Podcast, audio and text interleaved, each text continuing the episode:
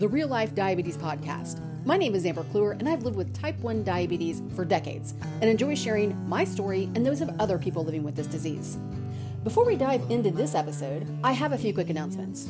Number one, the Diabetes Daily Grind is a nonprofit, charitable organization. Funds raised help keep the website, podcast, and advocacy efforts afloat. It's easy. Just purchase a copy of Doing Diabetes Differently or click the donate link on my website. Number two, stay engaged on all things social media, sign up for the e newsletter, and subscribe to my newly updated YouTube channel where this episode will soon be live. Enough rambling, let's get started. Today's guests, Rachel Dyer and Scott Alexander Ruderman, are the directors of Pay or Die, a feature documentary that provides an inside look at how the soaring price of insulin in America is threatening, if not deadly. We've heard way too many stories about people rationing their insulin, and this film documents what life is like with this disease and the impact it has on our pocketbooks. Rachel and Scott, welcome to the Real Life Diabetes Podcast. I can't even get the words out. Where are you calling in from? Thank you so much, Amber, firstly, for having us. And we are calling in from the East Coast. We are based just outside of New York. Thank you so much. And I want to say this to the audience this was a very impromptu situation, and we're going to get into why this is such a big deal because we've got some big announcements towards the end of this episode. So be sure to stay tuned. Scott, I want to start with reading your director's comment, and then I want to jump into a couple of things. Scott shares, and again, sorry about the COVID voice. Most of my adult life has been defined by one inescapable question How can I make enough money as a filmmaker to afford the insulin I need to stay alive? As a fellow entrepreneur, I've addressed this question way too many times in my adult life. So we know now that you have type 1 diabetes. I want to start with your diagnosis story and then we'll shift into your career. Absolutely. Thank you, Amber. So I, I was diagnosed in my freshman year of college. I was in Boston studying at Suffolk University, and I had all the normal symptoms as someone would when they go into DKA. And unfortunately, I went into DKA and was diagnosed with type 1 diabetes. And it was a new lifestyle change trying to manage my way through college but also living with this new condition. So yeah that's really where it all started was in college. And when you were in college were you already studying film? No i was not. I was studying i was in business school studying entrepreneurial studies. Which it all kind of works out in the end when you really look at it. And do you have a family history of type 1 diabetes? No, I, a distant, you know, relative back in the day, my mother's aunt had type 1 diabetes, but that's the only person that I know of in my family. Okay. And so, age 19, I feel sorry for you on so many levels because as someone who was diagnosed as a child, I mean, I really didn't know life any other way. But at 19, you have a really good idea of what how great life can be. And now you're hit with your in college. I mean, a terrible situation. And it's crazy how many people I've interviewed that were diagnosed at the age of 19. There's got to be something there, a trigger. I don't know. So let's talk about everybody's diagnosis is different and so is their regimen. So can you talk a little bit about are you an insulin pump therapy user or MDI? What's your what's your deal? It's a great question. I think I'm on everything because nature of my work as a filmmaker, and I'm also a director of photography, which means I'm a, mm. you know a cameraman filming a lot of documentaries all over the world in remote areas. And I'm carrying pens, I'm carrying vials. I've been on the Libre, the Dexcom, the T Slim. I've done it all. There's pros and cons to everything for yeah. every different environment, but I make sure I'm well covered. And also, it depends on insurance and oh, what yeah. could cover me. And, you know, it always switches. So it's quite a battle, but I make it work for myself. And in becoming a filmmaker, and again, going back to your comment and, and what that's like, again, coming back to I've led a very non traditional life or career style has diabetes ever made you pump the brakes and say maybe i need to take a corporate job. I need the insurance i mean it, it it's instilled in me that fortunately i have been able to afford my insurance but mm-hmm. i do think about it constantly. What if i couldn't make ends meet this month? What's next? And the idea of being without insulin it's a constant fear and it's on the back of my mind 24 7 i totally get that well rachel i want to get into if you can speak to this this is a big project and you guys have been working on this for quite some time how many years have you all been working on this Yeah, we've been working on this for about four years now. We actually started the project because my background is traditionally as a journalist, which is what I started in when I was in Australia. I'm part Australian and Canadian. So when I moved to the States, I started actually doing quite a lot of news journalism uh, stories on the term medical refugees and looking at mm. Americans who were traveling to Mexico and to Canada to access affordable life saving medication. I hadn't focused on insulin per se, but a lot of other conditions. But when Scott and I met each other working in the field as a producer at the time and a DP, I found out Scott was a type 1 diabetic. And he told me about the incredible, outrageous situation of what he and so many others are under in this country. For me, gobsmacked, as I always continue to be, even though I live here now because it is just shocking to look at the richest country in the world. Mm-hmm. And this is the situation for so many. So I suggested I was traveling to Canada to do one of these stories, but Scott found himself there as well. And I said, why don't we go and try and see if it works for insulin? So we went to a pharmacy, a, a, couple of different pharmacies, and Scott explained his situation and, and showed his prescription of being a type 1 and the insulin he used. And Scott tells his story so well. He mm. says he felt like a kid in the candy shop. He had access right in front of him to this life-saving medication that the pharmacist was so generous in offering, you know, support in what do you need? How can I help you? And put it in front of him for at the time only $19 a Canadian vial. And he welled up in tears. And for me to stand next to him and watch that emotion, I think not as an American, but an outsider. And, and then I think see the gravity of the impact of what it is taken for an American to be so, I think, confined to the healthcare system here, but then just to be, you know, have it yeah. accessible. We looked at each other and we were like, now it's time to make this movie. And I think yeah. you know, this is an issue that we really need to focus on. So we came back and dove into the research and i think we were more shocked at finding there are so many people in this mm. situation that just do not have access to insulin and their life-saving medication so we then went on the journey and and 4 years later here we are but it's been yeah it's been a roller coaster for sure well and just because i know there are a lot of people involved in this project over the course of 4 years can you speak to not how many necessarily but are there other people living with diabetes on the set well, yeah, one of the great things about this put, building this team on this film is that everyone that has supported us has a, a connection. Some of our filmmakers and team make up of type ones, but some of them have family members, relatives, you know, husband, wives, daughters, sons that also have the issue. So everyone does have an understanding of it and a motivation to make this film the best it could be. But I think what was what I think what was really nice as well is we've had like our EP, like Sarah Silverman, come on board, who doesn't have a direct connection to type 1 diabetes, but she is so passionate about healthcare and making a change in healthcare in this country. And that's what really drove her to want to be involved in this project because it is an issue based um, documentary, but it is shown through the lens of human stories and real Americans who are struggling in this country at no real fault of their own. So, mm. you know, it's been great to have, I think, the diversity of people on this team that really care about healthcare and the, the issue at large. Well, and I mean, I think about, and we'll get into this here in a second with some of the families that were involved, but when insulin pricing and this surge of being in the media about what this is like, how many friends and family members contacted me and they're like, Amber, my God, we had no idea. And I'm like, you wonder why I can only go to happy hour. I mean, I've got to pay for my insulin and all the other things. I mean, this is a very expensive disease to have, no matter how and how much insurance you have. I mean, let's get into that. The film features three very different families impacted by diabetes. Rachel, how did you find these families? Yeah, so I think, you know, with my background through like journalism investigation and then Scott's being so connected within the community, we mm. really kind of dove into both of those different areas to first look at the research and see what are the numbers, who is being impacted, looking at those demographics. But then mm. also, we knew from the get go that we wanted this to be a human driven story, like very mm. focused on characters and a story of what people were going through in the now.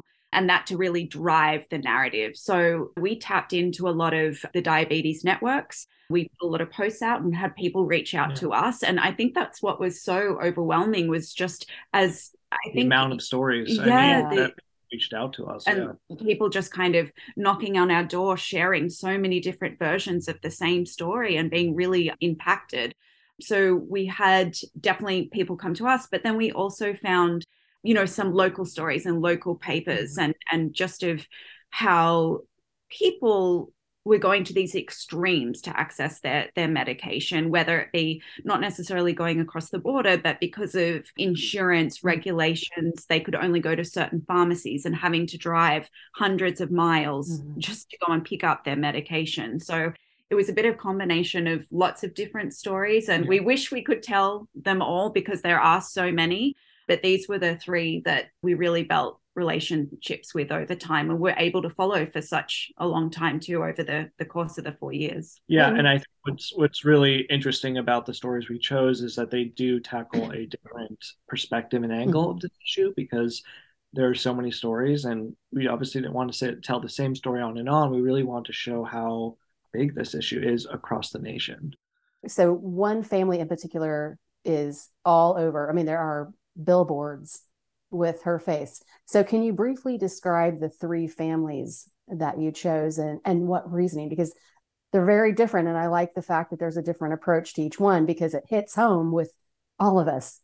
Yeah. So, yeah. You start Sandra and Emma. Yeah. So, Sandra and Emma, who are the mother and daughter that we focus on, they're both type 1 diabetics. They live more in a a smaller town, a rural, more rural community where they don't have as much access to information hmm. or, you know, knowledge of what is going on. She's a single mother and, and was bringing up her daughter. So, unfortunately, due to their situation, they became homeless because they could not afford their broke my heart. That absolutely broke my heart.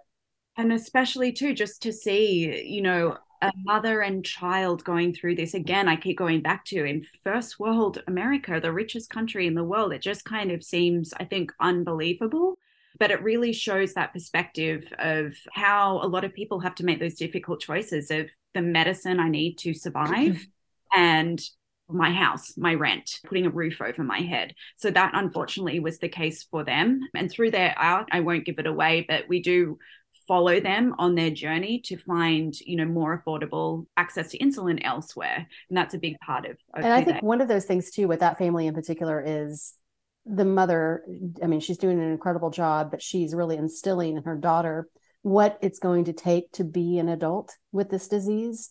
And it breaks my heart because it robs you of childhood at some capacity but having that support team and just preparing for the future is is amazing. So uh, tell me a little bit more about the other two families.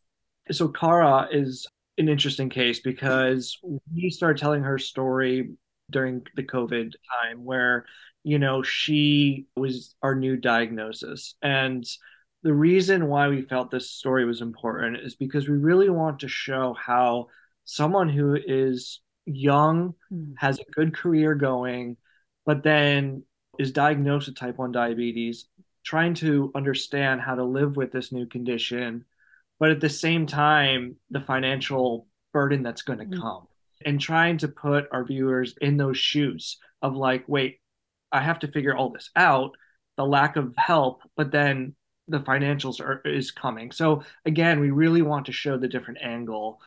So again, that story really brings in a lot of informative aspects through a human kind of narrative. Yeah, mm, perspective. Mm, well said. Yeah. And of course, Nicole, I mean, absolutely, Nicole has been the poster child of this issue. And we follow Nicole through her whole entire fight in Minnesota and what she went through, the roller coaster of what her and her family had to go through over the four years. It was hard, it was emotional, and yet alone what you have to fight for to, you know, it's every state need to have someone die in order for a bill to be passed? I think it you has to be more than one death. Honestly, it's terrible. Yeah. I mean, you know, and what's really nice is we really see Nicole and her transform into this amazing human being mm. who really took a step up to be a voice for so many people. And that's the Yeah, and I think what's, story, yeah. what's really nice about her story too, we we always refer it to the David and Goliath, yeah. where she mm-hmm. is going up against the biggest people and trying to make a change and to fight for that change. And, you know, she has her families who are such a strong network to rally around her and support her through all of the legislations and state hearings that she goes to. But that just to see that fight and that ongoing relentless fight from the beginning all the way through over the course of the three years that we followed her, I think is just insurmountable to see that it can be done you know it when be, they're yeah. not being they're not backing down and, and there is change that can happen at the end of the day and to continue to fight for that and i think out of the three stories collectively which is nice is we show those different layers of mm-hmm. type 1 diabetes from physical to emotional and mental and then financial and that's really what type 1 diabetics have to go through every single day. And we wanted people who don't really have experienced type 1 to understand that. Just to circle quickly back to Nicole and her family, I think a lot of people in this community that are struggling are face a brick wall. And I will say, Nicole, James, two of them, they don't allow that brick wall to stop them. And that's why, and unless you've been under a type 1 diabetes rock, the family that we're talking about is because they lost their son, Alec, one month after he it was no longer on his parents' insurance at age 26. So he was unfortunately rationing his insulin and lost his life days before he got his paycheck. Like I could shed tears. I honestly did not realize, and maybe I lived in a bubble. And I have, like I said, been uninsured many times or underinsured. I never even thought about rationing. Thankful for that but I also had good health providers that when they knew I was in my poorest moments, they I had one doctor literally, it was a group called Health for Friends and said, "Hey, we know you don't you have too much pride, but we know you need insulin. Why don't you come in?" And the insulin was like $5 a bottle because I was so underserved. So I'm saying that is that there are resources and if you are a person in need, don't be scared to reach out. I will have in, in the show notes links and they're not associated with that. But I just want to make sure that in your desperate times, which can happen to any of us, there are resources available and the diabetes community as a whole is here to support you. Scott, I have to ask you, and because I've interviewed other filmmakers involved in the diabetes space, being a part of that story and documenting theirs was it difficult at times? Absolutely. It, it was challenging in, in multiple ways. Being in the field, being so close to the issue, it's a constant reminder that you're not that far away from being in this predicament. Yeah. It, anything can happen. And it's also hard being in that situation, kind of like, I need to keep the camera rolling because this is the story. You know, mm-hmm. as much as I want to put it down and, and give hugs and be there and get up and, you know, put my arms up, that is not going to get the message through. That's not going to voice mm. all the people that are unheard. So keeping that camera on my shoulder and filming it was a challenge moment, but it was so important to us as filmmakers to make this issue as loud as we can. Well, and with that being said, too, you guys did this in the height of the pandemic. I mean, that, and everybody's terrified with type 1 diet. I mean, with diabetes, we were the first thing people are like, you're going to kick the bucket quickly. So, did you struggle? I mean, was that a, that's got to be challenging.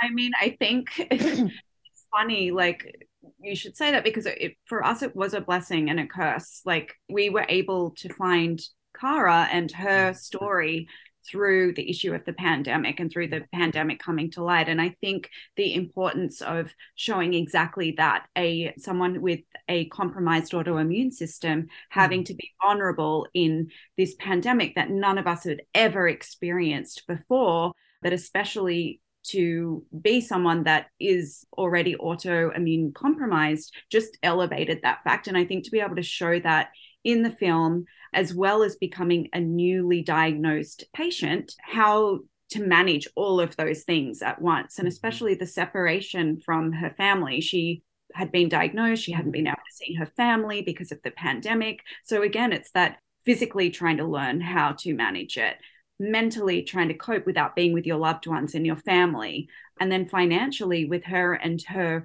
partner discussing what does the future hold for them i think that even in her story alone there was those three elements that we coming back i gotta say all three of the women that i'm gonna say the lead characters with each family, for lack of a better term, are badasses. I mean, to see the resilience and, when she was Kara in particular, I was like, girl, you got this. Like you are going to make this happen. And Nicole, come on. And Emma, even just like, I got to do this. It's inspirational for all of us. And I'm so thankful that those people had the courage to discuss this because this is not an easy thing to discuss. And especially when it comes to the financial side and being in that position. Okay, so let's get into this because this is why we're here. I wanted to get the background of the story and thank you both again for taking time. But let's talk. The world premiere is just right around the corner. Let's chat about it. Yeah, we're we're thrilled that we're going to be having our world premiere at South by Southwest. Not long away now. We're we're screening the premiere screening on Saturday the 11th. So that will be the first day of the premiere.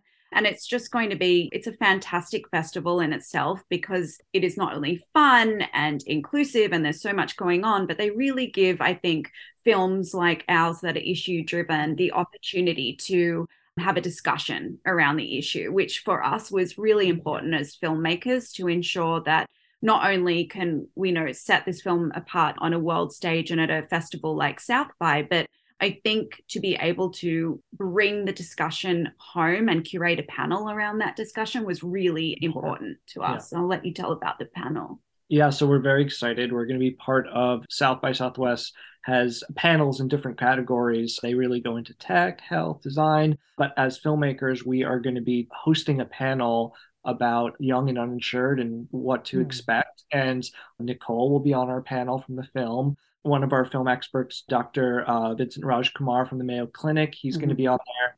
And we are also bringing in uh, Representative James Talarico in Texas, who also has type 1 diabetes and has really been trying to make a difference in Texas and beyond. So he's going to be monitoring the panel. And we really hope that people will find this insightful because we really want to talk about what is happening right now. Where do we go from here, especially with the elections coming up in 2024? Yeah, and I think one of the key issues being exactly that the people that are t- about to turn 26 and aging off their parents' health insurance because they already have so much that they're trying to juggle at this age. And there are a lot where kind of being diagnosed, as you said earlier, like around the age of 19 and in mm. college and taking that next journey on in their life. And how are they going to financially prepare themselves for that? So that's why we wanted to focus the yeah. panel on specifically that age group oh, there's so many things there, and we could talk about this for days. I will say I called my mother yesterday because I was diagnosed, I mean, just at my eighth birthday. And I was like, Mom, and my parents are still married. They've been married for way too long. And I was like, ah, How did you afford my insulin? I mean, like, do you remember? Remember? And she was like, They send us home from the hospital with everything that we needed. I mean, I spent two weeks in the hospital without being in DKA, and we're going to get into that here in a second. But my mom's like, I don't remember ever being strained or stressed because insulin at that point was like hmm, 10 $12 a, a vial. And now when she hears, Amber, did you know that insulin's $300 a vial? And I'm like, yeah, no idea. No damn idea that I'm, I mean, like, yes, I'm very aware of what that looks like and some crazy stuff with that. Scott, one of the questions I'm asking my guest now is two things across the board as a person living with type 1 diabetes. Do you feel like you received proper education upon your diagnosis? That's a great question. I think the education around type 1 in general is lacking. I've been fortunate enough you know, being in Boston with the Joslin Institute and General Hospital that I was able, but I will say, and like Kara says in the film, a lot of the paperwork I got was not relative to type 1, it was relative mm. to type 2. Yeah. And nine out of 10 times when I'm talking about my diabetes, someone is talking about someone in relation with type 2 diabetes and it's hard and, and i know there's a lot of type 2s that are insulin dependent but in terms of trying to find someone to understand even doctors what i'm going through is a challenge to find a good endocrinologist so yeah it is a challenge i think it's been a lot of trial and error for the most part yeah. I think uh, understanding how to live with this condition is trial and error. I think we, and, mm. and I'm sure many other type ones could relate to that too and we change. Our bodies change over years and years. And what i'm doing for these five years is going to be completely different from what i'm doing in the next five years. And a doctor's not going to tell me that. All they could do right now is look at patterns and trends. So i think it's trial and error. Trial and error is right. And i will say one of my biggest advocacy efforts is that we're all diagnosed with the same disease but our diagnosis and how we manage this disease are vastly different. And what mm-hmm. works for you is not going to work for me. And what worked for me today is not going to work for me tomorrow or may not.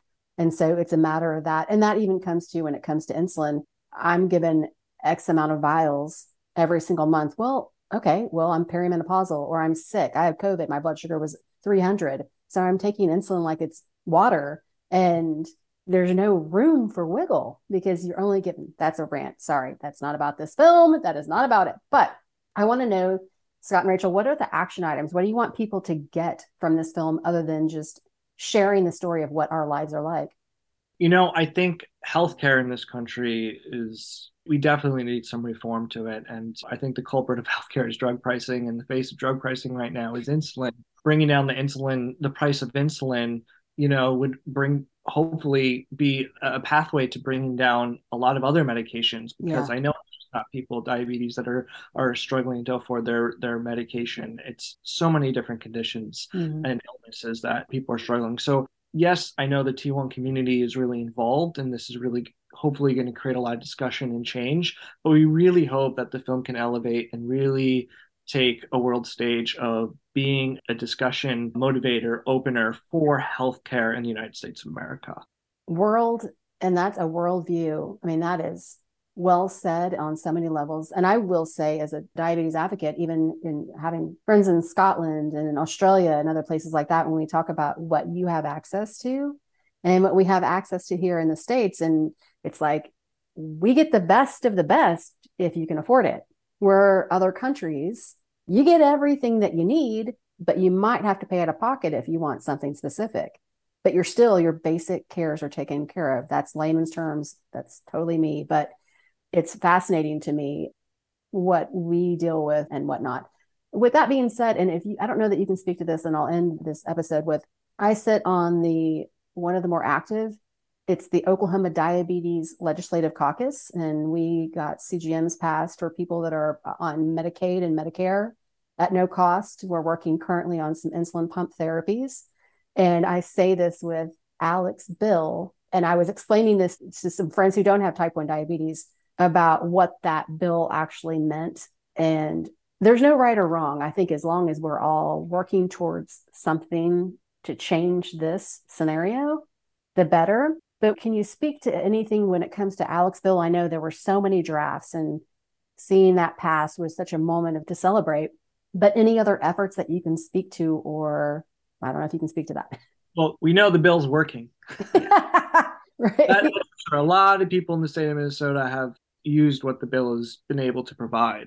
And also, too, it, it has been a platform for other states yeah. to start replicating yeah. that bill. And I think that that was one of and has been one of the most important things that that bill has done for not only the state of Minnesota but for the country as a nation and other for other states to start mm. to follow and Nicole Smith Holt is actively working with a lot of those other states and state legislation to form those bills and pass those bills and as she always says, it, it is an ongoing discussion mm-hmm. that will always keep happening. But it's nice to see now that things are actively starting to move forward and states are listening. There are a lot of caucuses in different states that want to get involved and want to start taking action. So I think that, you know, even from that perspective, it was hard, it was tough, shows it can be done as well. And I think that's the really important message there. Yeah, she's an incredible fighter and she has paved the way for a lot of us.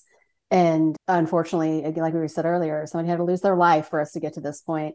And I'm glad that people are finally speaking up about this issue because I think a lot of politicians, the general public, don't understand the severity of the situation and how crazy it is right now. And I want to thank the two of you again for taking four years out of your life to put this in front of the public straight up. So thank you. No, thank you. And I think we're so thankful too to so many type 1 diabetics sharing their stories and allowing us to tell their stories too because the honor of being able to do that as filmmakers as you had said it's very hard for people to share their stories but for them to trust us and and let us mm. into their homes to allow us to do that was very special to us and it, it's really important to be able to share from their perspective from a character point of view well, I want to say too, if you're listening and you are in need of any medications or whatever, like I said, I will have resources in the show notes. There's nothing to be ashamed about. This is happening to a lot of people. It's not about self worth or anything like that. And the mental health component of this is very, very important. how can they find out more about the film and all the things future screenings?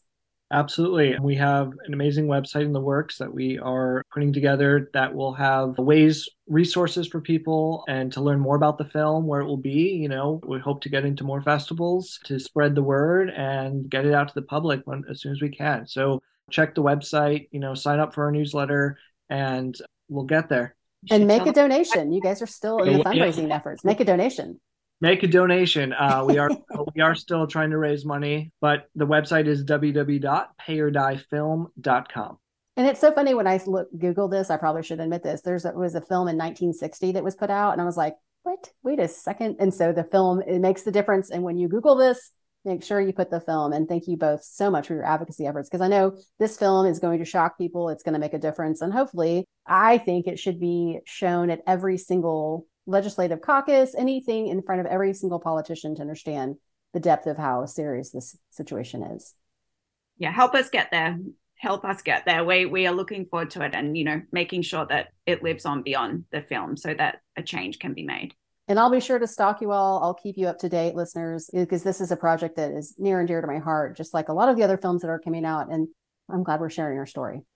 Thank you Thank so you much so for much. having us. As I wrap up, I want to remind you that I'm here for my diapeeps and the medical community. So feel free to contact me at diabetesdailygrind.com. Your continued support and love help keep the episodes coming. Cheers to the highs and lows, everyone. Yes, I'm